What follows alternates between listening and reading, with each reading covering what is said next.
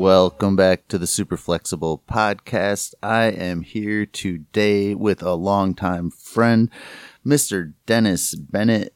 Been way too long. Um, so you're editor, writer at for for not at but for Dynasty Nerds. Um, you've got your podcast, Fantasy Football Roundtable. Anything else I should mention at the beginning of this? No, I wouldn't say I really write so much anymore. The editing takes up uh, an awful lot of time. We put out, you know, 10 to 15 articles a week. Um, and myself and the assistant editor, uh, you know, uh, EK Ballers is the assistant editor. And uh, so we're putting out an awful lot of written content there on the site and doing rankings on the site. So uh, that that takes up pretty much my time. Though I, I've been playing around with some ideas we got like one straggling rookie profile that we need to get wrapped up. I think I might jump on that and actually write something for the first time in close to a year. Okay. So player for player or a bunch of players or gonna... for the rookie profile? Yeah. Yeah, it's uh, well, we we did a rookie profiles on about 60 or 70 of the incoming rookies and, and uh, as I went back through and reviewed the list of all the ones that were done, there was uh, five that hadn't gotten finished that nobody had volunteered for. Okay. And when I when I sent them out and said, "Hey, we need these finished," people jumped on four of the five. But uh, I think Anthony Gordon, the quarterback out of Ooh. Washington State, is the the last one that needs to get done. So I think One I might remaining. just jump on him myself. I think you should do it. Yeah.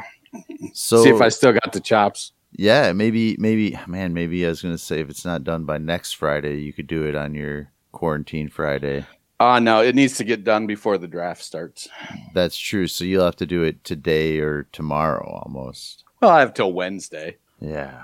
So I mean, we're gonna do uh, on Thursday. Fantasy football roundtable is going to go live in the evening through the first round. Uh, we'll be having people popping in and out talking about the picks and, and stuff like that. So I'm looking forward to that. So you're still working. Um, I've seen you post lots of pics of your family and stuff in throughout the quarantine process, but you're still heading out to work every day except for today. Correct. So we were lucky enough to get you here. Um, how, how's things been going? You know, work is is weird. Uh, we had to lay off all of our drivers because people don't want to travel in buses when there's a quarantine. Huh? Imagine right, that. Right. so, uh, but we've got we our mechanics are still working. They're uh, continuing with the preventative maintenance. We've got about 65 vehicles, and so they're keeping all the preventative maintenance up. Uh, some of the managers that are, have been working and our accounting people are still working, and me and HR um, still having to process the payroll and uh, working on some of the stuff around the the paycheck protection program uh, making sure that stuff gets taken care of and and processing all of the layoff paperwork and working helping people get their unemployment filed and things like that. So um, you know for me i guess it's it's good that i i'm still working. It, it, it's a bummer that uh, you know we had to lay some people off but we our expectation is is as the bookings come back in and we're still getting calls for people booking in the future. So uh, the confidence that things are going to return to some semblance of normal sometime in the six to nine months is, is there. And, and that's a positive thing for us. So, uh, but I mean, six to nine months is a long time. It is. I mean, in relative terms of just, um, my wife is still working as well. And I think she's the lucky one.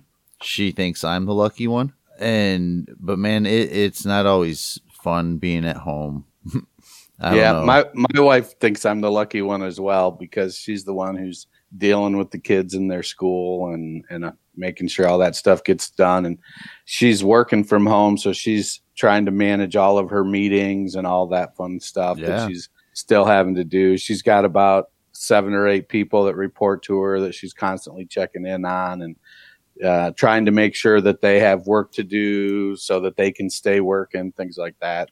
Yeah, you know, she's worked. She's worked really hard at that, and she's done an amazing job. Yeah, I mean, routines are completely thrown off now. You have more meals to cook, more dishes. You have more to do while you're doing all these other things. Your kids are a little older than mine, but you're still like they're bored all of a sudden, and you have a need to try to entertain or keep everybody excited through this process so it can be as good as it possibly can be in a really kind of like boring dormant situation. Like and we are so lucky like as americans we have so much entertainment. I mean i can sit here and podcast with you for one that's totally different story from our families but we have stuff we can do but you're still just like oh my gosh like being at home today sounded so much better three weeks ago when it was my day off now that it's Right. every damn day and like you're kind of going through this process and taking precautions just to go to a grocery store and not even doing that as much. I mean, going to get groceries is my entertainment now. That's the th- only thing I do. it's it's crazy, man. I don't know. So I don't know how much longer I can do this. Um, Well, we- we've st- well, my one of the things my wife does is we have elderly neighbors that live next to us, and they're the best neighbors you could ever ask for. And so we do their grocery shopping. My mom lives near cool. us, and we do her grocery shopping as well. Um, you know, my mom came over for Easter. She's she lives in a senior community. It's not like she's going out anywhere. Uh, she doesn't have people over. They they usually would play dominoes on Friday nights. oh, Her nice. about a half a dozen ladies from Love the some dominoes. but they're not doing that now. And you know, she's doing church, doing a video cast of church on Sundays, and so she's she's staying put. So she comes over occasionally. Uh, you know, like I said, we had her over on Easter, so. Uh, as long as I take care and do the things I'm supposed to, Jackie wears the mask when she goes shopping and, and stays the hell away from people. So, you know, we, we should be in, in decent shape and get out of this with uh, very little repercussions, knock on wood. Yeah, we do uh girls talk when it's time to go to bed and uh everybody kind of asks a question and my daughter's question was what's your favorite board game? And I answered dominoes. And they didn't really they didn't I don't know if I don't I didn't get any points cuz I guess it's not a board game, but I stuck Right. with it, man. So, yeah, super fun game, man. Like if anybody hasn't played dominoes, check it out. Do you get into that with her? Like have you played? I haven't played dominoes. Uh, I played cribbage with her. Ooh, that's another great one. I'll play cribbage with my son. Like good math Yeah. game. Yep. Yeah, super fun. So my my 14 year old took up guitar over Christmas, and so uh, we've been. I've started to tinker with the guitar a bit. He he plays probably a couple hours a day. Okay. So he's uh you know he picks some pretty aggressive songs to start out with. So his well, his first song dad's a metalhead. he is he is. Uh, but his first song out of the box that he decided he was going to learn was uh, uh, "For Whom the Bell Tolls" by Metallica. Nice. I'm like, man, maybe you should go with something like ACDC or something, something that's not quite so technically difficult. It's like, Dude, nah. it's so sweet though. Well, I remember a when they played played 'cause- that game at like the new school Woodstock. That game, that Yeah. song at Woodstock. Do you remember that? yeah. It was I don't know, pretty Well, badass. it was it was a little bit of a bummer because so he he he's 14, an A student. Uh, he, he's kind of an asshole. Loves himself. I don't know where he gets that from. Uh, and he started playing. Well, he also was working, so he was washing buses where I where I work. Uh, he would work two days a week, so if making ten bucks an hour at 14 years old, like the kid was killing it. yeah. So he went out and bought himself a, a new uh, Explorer guitar because that's what James Hetfield plays. ah, nice. So and then he got laid off. Uh, So now he has I to try to mean, do enough chores the way around it the house. should be when you're living at home with mom and dad and having your first job. I remember to getting able to buy stuff while your parents are paying bills. Yeah. It's kind of nice. Well, he makes the payments. Uh, you know, right now we have to kind of get work out of him to get the payments Oh, taken care so of. he he didn't buy it. He we financed it for him. Okay. He had the money at the time, and we were like, you know what? Why don't let let's do this? And then everything went haywire. How much And- does a and- guitar like that cost? I'm ignorant. Like, is that it was about five hundred bucks. Okay, not too crazy. No, Big purchase for a kid, but not too Yeah. crazy. Okay. It's just now that he hasn't paid it off, he still thinks he's like, no, I want to get this guitar. And we're like, dude, you don't have a job anymore. Right. And you still owe this one. Chill out. You're not in college yet. Put the guitar magazine down for a little bit. Pick Yeah. this guitar up. All right. Well, hey, I, w- this is awesome, but we should probably get into some super flex Yeah, you should probably throw Why a disclaimer at the beginning how long we bullshitted before we started talking. Man, they they know how So they- I do. I like so to kind of like forward. bring it in a little bit, and um, I don't know if anybody ever hates this discussion. Let me know, and we'll trim it down. But I don't get to talk to Dennis ever, so you guys had to deal with it. Right on. So your super flex startup strategies. How how are you? We'll just do a twelve team super flex. Um, well, let's say you're picking one hundred two for. Are are you Mahomes or who's your I'm one hundred one? Who's your one hundred one? Uh, so if I'm picking 101, I'm probably still going to go running back. Taking I- Barkley or McCaffrey? Probably Barkley at this point. Um, I, I like them both. Uh, I'm trying to. I'm I'm toying with that. Honestly, at 101, I'm probably trying to trade back and hope somebody It's you know- so hard to trade back this year. Oh, I know. I, I just finished up a, a draft. It was a combination Dynasty Nerds and Dynasty Trade Calculator guys. Oh, nice. That's a good group. Yeah, except for the part where 12 people all said, Hey, I'd like to trade back. Right. 101 wants to trade back, then 102 is like, I will too. And 103 is like, I'm Right. good to move back too. 104 is like, even I will. And you're just like, whoa, let me try to move my 101, guys. Like, Right. Yeah, it, it was something. So it was one of those things where you just kind of resign yourself to the fact that if everybody's trying, you know, you know, at that point, you, you need to zig and maybe try to move up. I, I was drafting seventh in that league, and so I just sat tight and figured I would let the draft fall to me. who fell there? Uh, Uh, I ended up actually taking Dalvin Cook. He was the Okay. running back four. So I'm in about 18 leagues or 15 leagues, something silly like that. So so, I- I- um, try not Barkley, to. I, I, McCaffrey, who was three? so it, it went it went Mahomes, Barkley, Jackson, McCaffrey, Elliott, Mike Thomas, and then I took Dalvin Cook. okay. So my thought was I, I felt like I could coming back around in the second that I might be able to get Dak Prescott.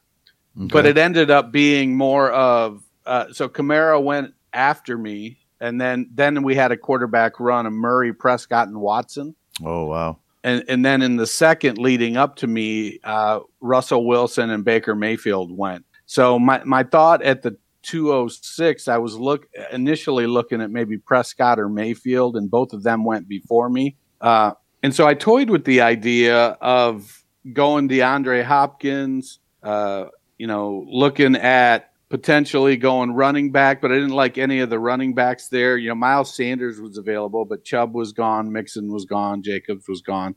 Um, so I actually went a little. I went based on potential, and I went with Daniel Jones in the second at 206. He was the QB eight off the board, and this this league has point per first down, and it ended up being between Josh Allen and Daniel Jones, and I liked Jones's uh, passing better. Now Allen is is the, better runner, but I decided I would take Jones's passing upside with his mobility versus Allen's lower passing ceiling with his mobility.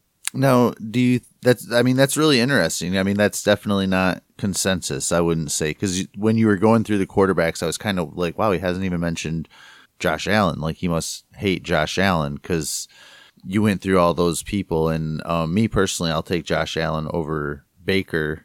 Um, but this this Daniel Jones one, I mean, I like where you're going with this. Um, I have a Dak Prescott share, and I've been wanting to kind of move it. And I've kind of been going back and forth between the Baker owner and the Daniel Jones owner. And I strangely feel more secure about Daniel Jones at this point and just what he might do for me. But but Josh Allen now getting back to that, you don't feel Diggs will help him? I mean, he he didn't I don't know. I'm not a big John Brown guy and he made John Brown have a career year still. I, I, I don't think Diggs is going to get any more consistent. I don't think Allen is near as good a passer as Kirk Cousins. But I mean, I, I think John Brown might have had a better season last year than Diggs did this year. Maybe I, I don't know. at the end I don't the have day. the stats in front of me. Uh, I I've never been a big Josh Allen guy.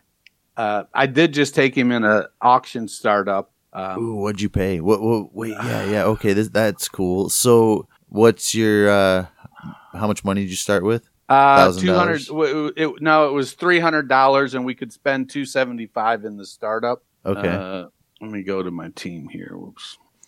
Yeah, I'm doing one, and we have a thousand dollar budget, and Josh Allen went for it got uncomfortable for me, but like hundred and sixty dollars or something like that. So So that I, I I paid twelve bucks for him. I like that. Yeah, and and it's a contract league, so I can give him up to a five year contract At once twelve the bucks, draft- is that how that's going Uh, work? it or- goes up five percent per year. Okay. Um, you know, I I kind of blew my budget on Saquon Barkley. I, I spent eighty bucks on Saquon in that league. So I I, I was two hundred and ten dollars in after four players, and so uh, my team is uh, Josh Allen, Saquon Barkley, uh, Kenyan Drake, DeAndre Hopkins, or fi- after five players, and Mark Andrews, and then a whole bunch of one dollar players. Okay. But I mean, Daniel So- Jones, like going back to him, he played, I want to say it was 12 games, rivaled the end of season numbers that Goff had with four less games. So you, you put like a whole season under Daniel Jones, and he had two games where he threw five touchdowns. I say that all the time, so people are probably sick of hearing it, but I mean, it's it's a fact. Like he was one of the quarterbacks that did that last year. Um, I'm excited to see what Daniel Jones can do with like all of his healthy weapons, maybe an added wide receiver. Um, Yeah, I- I tried to this stack take. I don't know if I can totally get with you on it. I'm a huge Josh Allen guy. I, I tried to stack Jones with Darius Slayton, and I got outbid. Okay. So you know, it was it was just I, I'm a Slayton guy, though. I, I did in the Nerd Calculator League. I drafted Slayton, and then it ended up I swapped Slayton and a a pick for Preston Williams and an earlier pick. I'm a big Preston Williams guy too. I Yeah. love Preston Yeah, I like Preston. So Slayton and Williams are are two guys that you know uh, if I can get him, I do. I took Williams just about everywhere I could last year. I talked about him so much though that I had people taking him like early in front of me because they knew he, I, I was going to take him. Yeah. And that gets tough too. I mean, when you're doing the podcast and you didn't even talk too much about that, um, and people start hearing you and seeing the stuff you're saying, and they're in leagues with you, and they kind of know, or they, you might even turn people onto them a little bit. You know what I mean? Like I like I do. Daniel Jones, but even just talking to you, I'm kind of like, well, man, maybe I should like Daniel Jones a little bit more. Um, I don't know if I can still take him over Josh Daniels though. I would add a little to Daniel Jones just to get Josh Allen, but I have so much Josh Allen, it's silly. Well, in three more games, Josh Allen passed for about 50 more yards and four fewer touchdowns than Daniel Jones. Huh? And he didn't end the season super strong. Now, Josh Allen, that is. Yeah. Uh, and where's where's the rushing yards here? Uh, I don't see the rushing yards out here on Pro Football Reference, but He's probably the leading rusher for the team. Yeah, pretty Singletary close. did good though. That's that's yeah, no, yeah, you're right. Well, and they and Frank Gore had 900 carries for some odd reason. yeah. They tried their best. I wonder if Frank Gore will play this next year. He says he wants to. Yeah, he wants to play till like his kids in the league or something crazy. Right, I, I think he's really kind of means it. right. Not as easy as baseball, like Ken Griffey or Hal McRae. yeah, seriously. Uh, dude's a trooper though. He So- is, you know, he's consistent. How far into your Anthony Gordon research are you? I haven't started it. Uh, he honestly, in my rookie quarterback rankings, I have him hid because I haven't really even looked at him. So I, he's outside the top 12 for me right now. Okay. Um, you know, Minshew's success last year uh, kind of covers up for Luke Falk's lack of success in, in Mike Leach's system and transitioning to the league. the Falk of Shame. Yeah. So it ends up being when I start to take a look at Gordon, I'll, I'll get an opportunity. I mean, he had what 689 pass attempts last year. I Mhm. mean, he's going to need a, a year off just to recover that arm. that is Be crazy. Granted, I think they were all like six yard passes, but still, um, so not much conviction in your voice. no, not not for Gordon. Uh, you know, I like Daniel Jones. Oh, I, I, I think I would if Prescott or Mayfield would have been there. Uh, I certainly uh, would have taken them over Daniel Jones. And I was pretty sure that if I didn't take Jones, I, I didn't have a ton of confidence that he would make it back to me. It ended up being only one more quarterback went after, or two quarterbacks went after I took Jones, and that was Allen and Wentz. Okay. So the op- potentially Jones probably would have been there for me in the third round. yeah, so- I mean, and then seeing Daniel Jones go a little early might have even pushed those guys to take. They might have been like, "Oh no, then I have to take." Like what's about to happen here? I have to take Wentz or Allen because he just took Daniel Jones. So you were watching for those quarterback runs all the time. Yeah, you know, there were guys like Stafford went as quarterback 20, Matt Ryan quarterback 22. I actually took Tom Brady as my second quarterback in the sixth round. Uh, I took him as quarterback 29. Oh wow. Yeah, so I feel pretty good about that. I don't have a third quarterback, and it's a super flex league. So hopefully, when the schedule comes out, Brady and Jones don't have the same bye week. Did you guys draft uh, rookies, rookie We did. picks, or Yeah, my first rookie pick I also took uh, in the fifth round, and that was the 109. okay? So the potential is there for Herbert to drop, but I doubt it with these guys. I'm pretty sure Herbert will be gone. So quarterback wise, I'm gonna I'd be looking at uh, uh, what Love, Eason, Hurts Yeah. probably. Uh, none of none of which I feel really good about. I probably am not going to take any of them in the first round. So my thoughts are at nine, probably five running backs, three quarterbacks, and one wide receiver. Uh, maybe somebody goes Ruggs. If if Dynasty Rich is drafted in front of me, uh, he he he's likely to take Henry Ruggs. Uh, you never know, though, man. I mean, Daniel Jones last year, you were getting anywhere from that 109 to early second. And, Yeah. you know, if you could, you mentioned him a lot today. If you could get him later, you never know, man. But it, it probably isn't going to happen because more people are going to be watching for that guy now. Um, I mean, so potentially, I could have like it, Herbert might fall if somebody falls in love with somebody else. Uh, I could have maybe Edwards, Helaire, or Akers could possibly be there. Wide receivers probably Van Jefferson, Denzel Mims. That that's probably the pool of guys I'm looking at at the 109. Yeah. Um, so you've mentioned Baker a lot, and um, Dennis is a Cleveland Browns fan. I am Oh, adopted a them lot. when I moved. yeah. I adopted them when I moved to Ohio. so he has kind of like a disclosure, a little bit. He, a little bit of an out. Um, but always news going on in Cleveland for some reason, no matter what it is. Now we're hearing that Odell Beckham Jr. is going to be traded. Now we're hearing he's not going to be traded. It's it's always something. Um, do you like Baker as much if Odell Beckham Jr. goes away? Is he still somebody you'd be willing to take in that area you just mentioned above Daniel Jones, Wentz, Josh Allen, all of those guys? Well, do you like Ezekiel Elliott more or less with Travis Frederick retiring?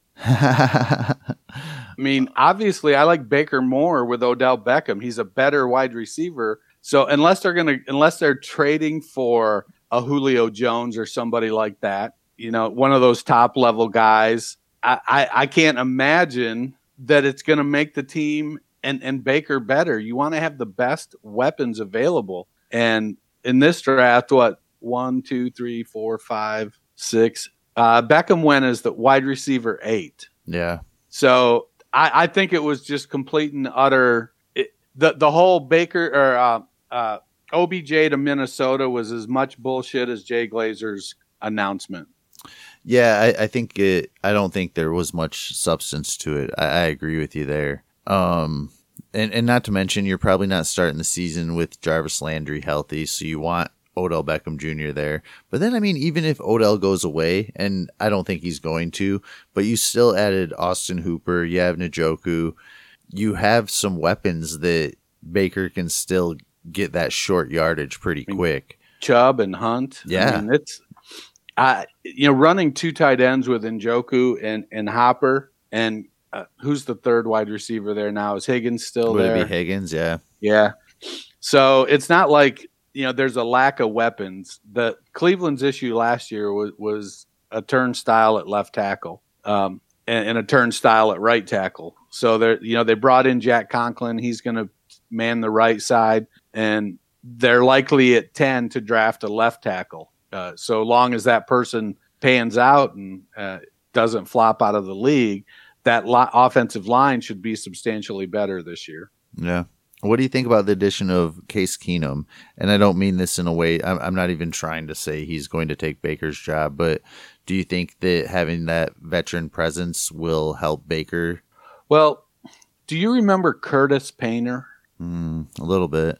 Yeah. So uh, uh, Jim Sorgi, those were the guys that were in Indianapolis when Peyton Manning got hurt. Hmm.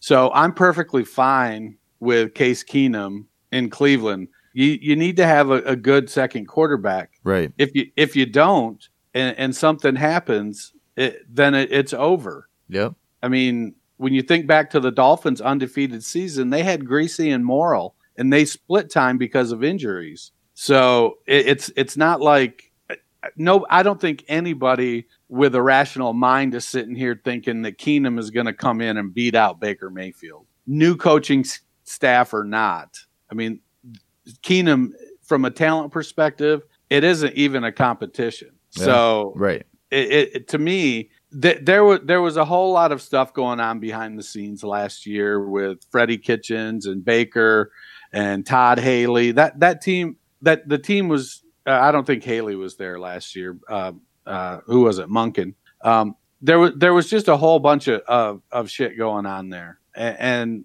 for a young quarterback, it, it was the opposite of what a young quarterback needs, which is stability. So hopefully Stefanski and Berry bring stability to the Browns, and that should make everything else have to rise up a level. Yeah. So you are buying the Browns.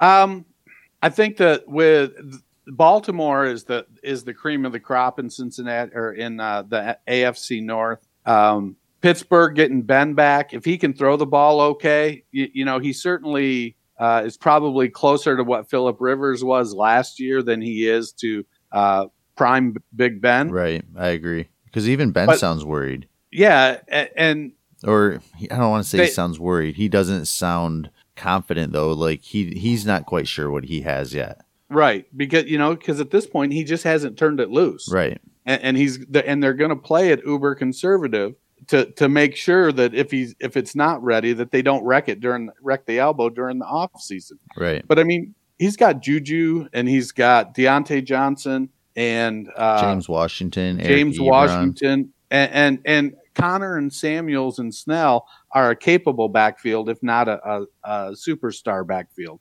So, and their offensive line is always good, and their defense is great. So, for Pittsburgh, they they easily look like they're the second team in the in, in the division if Ben is healthy. If if Ben plays like Peyton Manning did his final year when he couldn't get the ball downfield, uh, you know, then they're going to have to make some adjustments, and it could be detrimental to the team. Yeah. Because we saw Yeah. last year it's not Devlin Hodges or Mason Rudolph. No, it's not. So you know, it, honestly, I, I, I'm not sure. I, I wouldn't be surprised a bit if if the, the front office there was kept looking at each other and going, "Why did we get rid of Josh Dobbs?" Yeah. I mean, Dobbs showed that he was probably better than Hodges or Rudolph. Yep.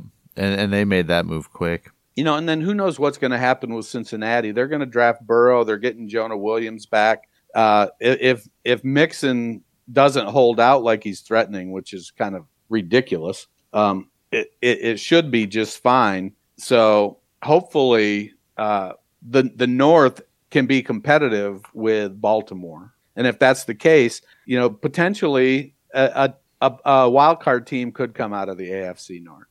Yeah. And if that happens, that means it's fantasy relevant players typically.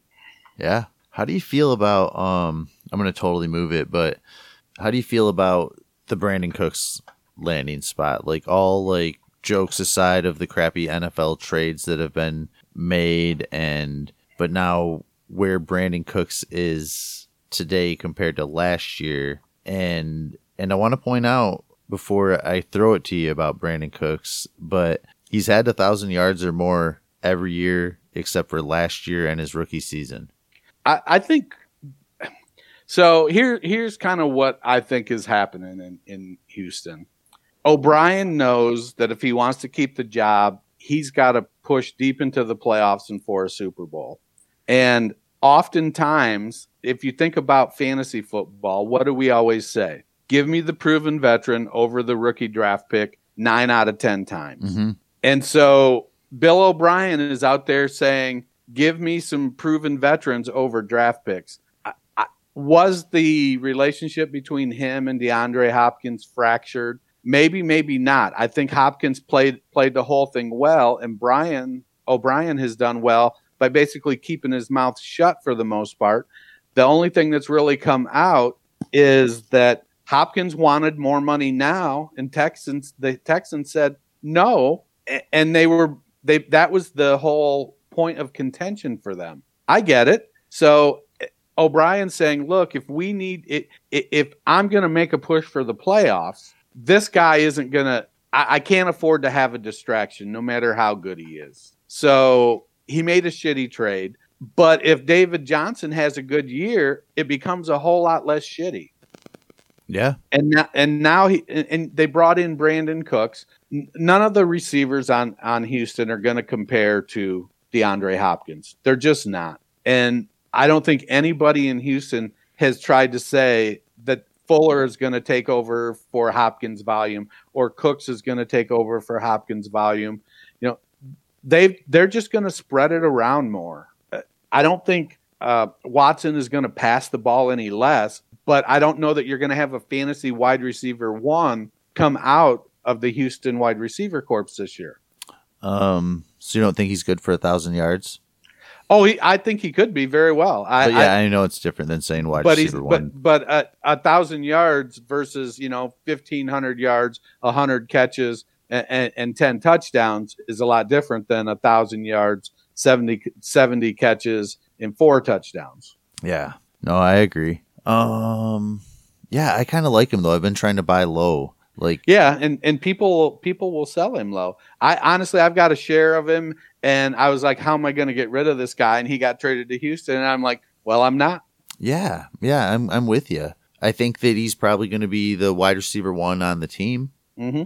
Um, I think that w- he, Watson is definitely better than Goff. Right, for sure. And, and they needed a wide receiver there. Um, I was kind of surprised they did it. I would I was kind of excited to see who they drafted with that pick. But even like you said, I mean, you're getting somebody who's unproven, and not only that, but you're you're waiting to see who other teams take in front of you, and maybe there's that huge wide receiver run. Some people are saying like six wide receivers maybe in the first round.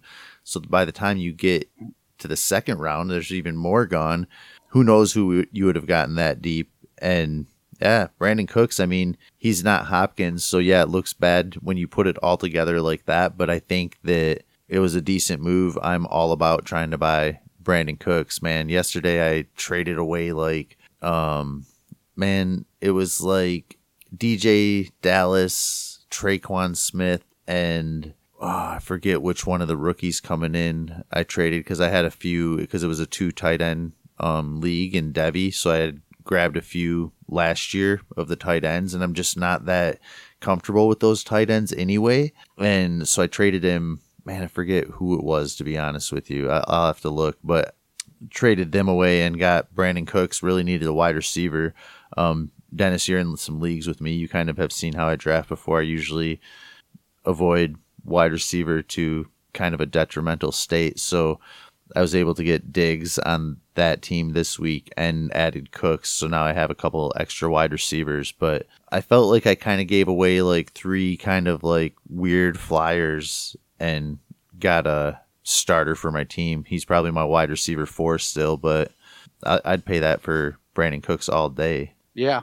And hopefully the head injury stuff goes away. I mean, that's it's not going to go away, but hopefully he doesn't get another head injury. Yeah, I mean, and that stuff is really while you may be more susceptible once you have one. It's pretty random. It's not like you can uh, sort of plan for that. It it happens or it doesn't. Right. So, and I think that that I don't want to say it's part of the problem because I don't want to sound cold hearted, but I think part of the problem is now the NFL does try to plan for that, which by all means is good. Like the safety and protection of the players is very important, but I think they do try to plan for it a little bit more so we hear about it more than we would have in like the 80s and even 90s and even early millennium you know so now we hear more about it we see it we we know how bad it can be But I mean, back in the day, dude, you know that so many players had unreported concussions and probably still even until today. But today we usually know like said players had this many concussions. Jordan Reed's had this many concussions, and some Right. of them recover differently than others. That, that's definitely true.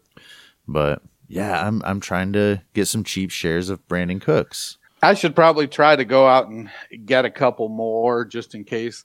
You know who I've been trying to acquire really cheap? Mm-mm. Lamar Miller. Ooh, okay. You know, sell I- me, I've been- sell me, Dennis. You know, he, he he's like Carlos Hyde last year. I, I think he's going to land somewhere and be a committee back. I could see him landing in Buffalo and taking, you know, Frank Gore's 45, 50, 55% snap share um, just because they're comfortable with the veteran uh, and they want to keep Singletary fresh so they can get him in space. It's just, he's one of those guys that has produced relatively consistently, you know, in that low RB2 to high RB4 range. And if I can get him as depth for a mid to late fourth round pick, then why not? Yeah. Have you made it happen or thrown out any Uh, offers or I, I I've went out and thrown out offers in almost all my leagues. I've gotten a couple shares. for a fourth? Yeah. So any counters? Uh, well, in private dicks, I offered the 310 and they countered with the 304. Um, and I didn't move on it, uh, in part because I don't have many early round picks in that league and I'm headed for, uh, a rebuild. So I'm looking to acquire earlier picks and, and probably, even though it's only what a, a six pick move, I don't think having Lamar Miller is going to benefit the rebuild. He would just put uh, give me some depth in that league. You know, we have huge starting lineups in Well, that. and that's league. what I was going to say too. Like private dicks, I mean, almost deserves a little bit of explanation. Like it's a 16 team. You can start two tight ends. Um, very deep. No, you have IDP. to start two tight ends. Yeah, yeah. Sorry, you have to start two tight ends. Very deep IDP. Like even if you end up having to draft, and I say that with like some shade towards IDP, but even if you have to draft an IDP player in the third round of the rookie pick, like they might show value like kind of quickly. Like that third round pick in that league could be worth a lot more, even being 16 teams. Because a lot of times, like you'll say 16 teams, so it gets more and more diluted. But with all the starting options in that league, like eh, I think it's almost worth a little bit more. Yeah, and, and because we do start nine IDPs there, three defensive linemen, three linebacker, and and three defensive backs. So it does put a lot, and it's balanced scoring. So it's not Very, uncommon very. for a defensive tackle to have a twenty point week. Yep. because they get such a boost. Uh, I think it's four points per tackle for a defensive tackle. So three or four tackles, and all of a sudden you're 12 or 16 points. Um, I'm looking through last year's rookie draft to see where the first uh, defensive player went in that that draft. It was Devin White at the 302, followed by Devin Bush at 304 Yeah. which and they were probably the two top guys coming out. Nick Bosa went at 314, Quinnen Williams at 316, Brian Burns at 402, Josh Allen 404. I feel like your So- offer was pretty fair with the 310. I do too. That's why I didn't go for the 304. I'm surprised almost that you didn't get it done. Well, you know, Detective Baby Legs drives a hard bargain. Some people do. Once they know you want something, it's why does Dennis want Lamar Miller? Yeah, and I'm in three or four leagues with him, so he probably has seen. I don't know if he has the same guy in other leagues. Uh, you know, I just went through and looked and see saw who had Lamar Miller and, and saw if I had a draft pick that I was comfortable sending for him. So, have you gotten in more startups or anything because of quarantine or mocks or? Well, I, I've And I've you're still working more than me, so you're a little different. But you hear me. I, I've made a conscious effort to be very careful about it uh, because last year I had 22 leagues, which That's a was lot. yeah, it was it was more than I needed to be in. Um, and I, you know, some leagues are you, you just it, it, you know some leagues are prettier than others. Yeah. You, you play with the, the same people and and you like the concept. You you like the people in the league. And, and you develop relationships, and, and that's how you end up in other leagues with these people. So we, I, I was fortunate that we had an Empire League reset So I was going to get a draft fix redrafting that. Mm-hmm. Um, one of the leagues last year was the Fantasy Football Roundtable Listener League, and we did it as a redraft last year. Well, this year we did we're doing it again, but we've made it a dynasty. Nice. So that that was a, another uh, league, uh, another draft to help satisfy that that need. And then uh, you know, being part of Dynasty Nerds when they came out, out with the Dynasty Trade Calculator Dynasty Nerds League, you know, part of what I'm looking for in new leagues is to play up against stronger competition. Stronger So and, and even different, like new Yeah. people. And when you're playing against, you know, Dynasty Rich and Dynasty Matt and Garrett Price and Jared Wackerly and Izzy Alkafas and Nick Whalen and JP Hurley and a Yep. lot of these guys that are very high profile guys in the industry, it makes you a better player, makes you a better drafter, makes you a better trader. Um, and, and honestly, some of it's clout chasing. So e- as I as I work to create uh, a higher profile in the industry for myself, part of that is positive interactions with people in the industry. Right. So when you have people that are much that are well established and you can be in leagues with them and you can do do Be, good be things. competitive against them. Yeah, it, it it it's good for your self esteem as a fantasy player. No, absolutely. I think that's a good point. I mean, the self esteem part. I mean, even just how it helps build your confidence and your interaction with those people. you know and and and i know come the fall you know i'm probably going to be in the giving league with mike talanko the third mike i'm probably going to do a charity league with george over at break from the grind um, so there'll be these types of leagues that i'll i'll do uh, redraft leagues at the end uh, at the beginning of the season next year um, i'm fantasy football roundtable is part of full-time fantasy and last year was my first foray into higher stakes leagues. I made the playoffs in one league even. Um, so I'll probably do one or two higher stakes leagues with full time fantasy. Um, and, and and so I'm kind. I've been very cognizant of what it is that I'm taking on. I do have one startup that's going to start the Monday after the draft next Monday, uh, a week from Monday. Uh, and that is uh, the Battle for the Pants, and it's a 14 team league that is made up of seven couples. So Oh, my wife cool. is in that with me. Oh, that's kind of fun. So it's it's me and my wife and and seven other or six other couples. So it, it's it, it looked it sounded fun. It looked fun. Um, Are your and- wife, and- you guys sharing a team, or she's got her own? no, team? no, no. She's oh, got that's her own even team. better. How fun! Yeah, she played in her first league last year. Um, actually, she drafted her team on the drive home from the uh, um, from Bob Lung's uh, Midwest Fantasy Football Expo. She was up at the expo with me, helping me run the the fantasy football roundtable booth, so I could go out and mingle and take part in panels and stuff. And she drafted her team in the car on the way home. She Nice. she won the league. Uh, she won the regular season. It was four team playoff in a 14 team league with two week playoffs, and Marlon Mack let her down. Ah, yeah, he'll do Uh, that. He Mack let her down, and the following week he won a league for me. you can still so- be her Mac Daddy. Yeah, that's my role. So, Dennis, this has been a lot of fun. One thing I want to touch on a little bit more before we get out of here, and you've mentioned it a couple times. Um, usually I would have done this at the beginning of the show, but I'm not good at this. But can you kind of take us a little bit into the the beginning of the fantasy football roundtable? Um, I know that originated from writers on the Fantasy Life app. Um, kind of how you started, where that is today, and if if anybody doesn't know about it, let's get them over to that as well. Well, I when I decided I I wanted to become a content producer for the fantasy football industry, I was pretty heavily involved with the Fantasy Life app, and I had joined my first dynasty league there. I had met people there, and I was watching people that were on the app move into the creation side and the content side of things.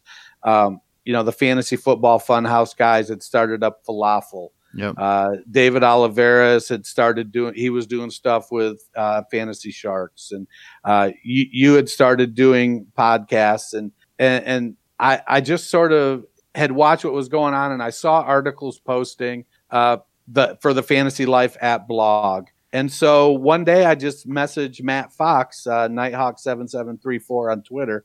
And I was like, hey, man, uh, what do you got to do to to write for you guys? And he, Matt said, well, send me something. And I, I wrote an article and I sent it to him. And he said, that looks good. He goes, what would you like to, what would you like to do? And I said, well, I'd like to do a weekly column and let's release it on Tuesdays part of the whole reason I went with a weekly column was for me, I wanted to develop the discipline yeah. to produce a weekly column.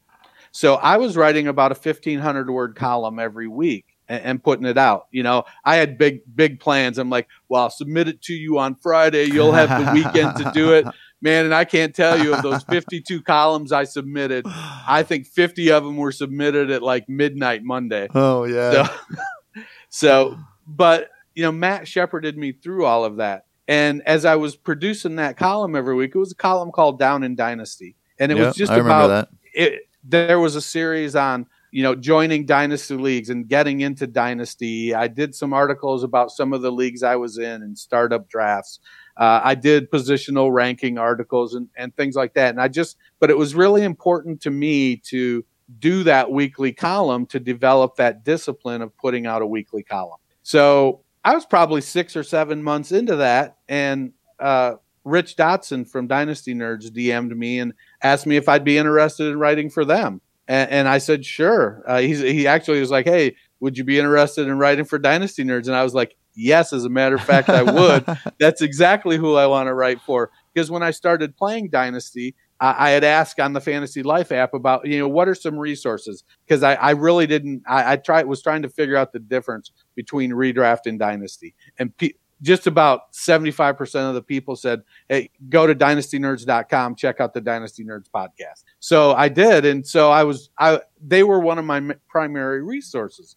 So when Rich asked me if I wanted to write for them, it was like, hell yeah. And so during the summer, I, I wrote a few articles, but then the season started. I was managing my leagues, um, writing my weekly column, and, and, I really didn't contribute to Dynasty Nerds throughout that season. Uh, to the point where Josh, who was the editor at the time, one of the founders, was like, "Hey, are you even still with us?" And I'm like, "Yes, I am. I actually, but I've got a commitment to do this weekly column into January, and once that's done, I'm going to come over to you guys full time." Yeah. Well, as the season started, all the writers we were, you know, we're all in a chat and we're talking about things, and it was suggested that we do maybe do a podcast and I suggested the name Fantasy Football Roundtable because the concept was we there were you know 12 or 14 writers and if we were doing a weekly podcast or a couple times a week that one person wouldn't have to carry all the weight since there was so many of us. Well, I was on the first couple and then got busy with my kids stuff and I really couldn't couldn't commit to anything. And a lot of other people kind of ran into the same types of things. And uh, that's that first year, that first football season, Matt Bruning, Sports Fanatic MB on Twitter, he carried that podcast. He did five days a week by himself, almost every single show for almost five months. Wow. And, and it, yeah, I was like, man, I he he works a job where he's out of work at like two o'clock in the afternoon and he would go home and he would get his kids and take care of their lunches and whatnot. And then he'd record an hour podcast on, you know, his, his regular, whatever his regular weekly show was. And he was killing it. And then January rolled around. I, I, I had moved my content from the Fantasy Life app blog to dynastynerds.com. And I, I approached Matt and said, Hey, I've got time. You know, how, how do we hop in? And so I, I started, we started doing two shows a week during the off season last year, and I, have been with them ever since. Nice. And it's so fun, right? Yeah. Uh, you know, the only, the, the hard part for me is now we have, there's four of us that do the show now. Commissioner Mr. Tony Dwyer, Nighthawk 7734, Matt Fox, and Sports Fanatic MB, Matt Bruning. Matt is the host. The rest of us are co hosts. Me and Tony and Matt, uh, we sort of rotate through on different days and different shows. Uh, and it just it, Matt has he's he's the show. The rest of us are just there to provide comic relief and uh, the occasional statistical analysis. Uh, we we have lots of fun. Matt's a fantastic host, and he's he gets the amount of improvement from when he first started till now has just been dramatic. I mean, he always has the show sheet ready always thinking two or three shows ahead. Uh, he just does a killer job. And while he he he struggles with pronunciations of people's names sometimes, his content, uh, his analysis is fantastic. He, he, he's you know. Uh, I still ride him about his Ronald Jones take, and he's still holding out hope. So I think I'm going to have to switch over to Hakeem Butler if Ronald Jones has a good year this year. there you go. well, thanks a lot for coming on, Dennis. This was a ton of fun.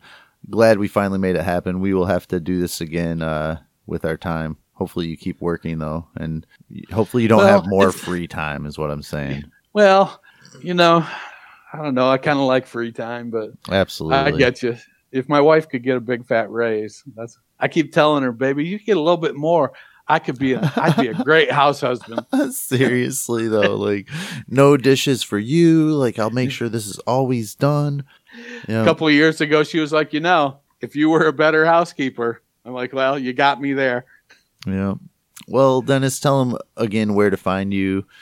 Anything else well, you want to push and I, I, am at culture underscore coach on Twitter. Uh, I spend most of my time on there. I do the fantasy football roundtable, uh, co-host with Matt Bruning. Uh, you can follow us on Twitter at Roundtable FF, and eventually, hopefully, within the next few weeks, I'll get the fantasy football roundtable website going. And then I edit for DynastyNerds.com. All the articles coming out of there pretty much are coming through my desk. So I appreciate you having me on. Go oh Buck. man, anytime. Welcome, Matt is always here. Right on. I am at DFF underscore swag. Follow at Super Flexible Podcast. It's always weird, like when you tell them who your guest is and to follow your show that they're listening to. Right. you think they know where it's at? Like they're, they're already here.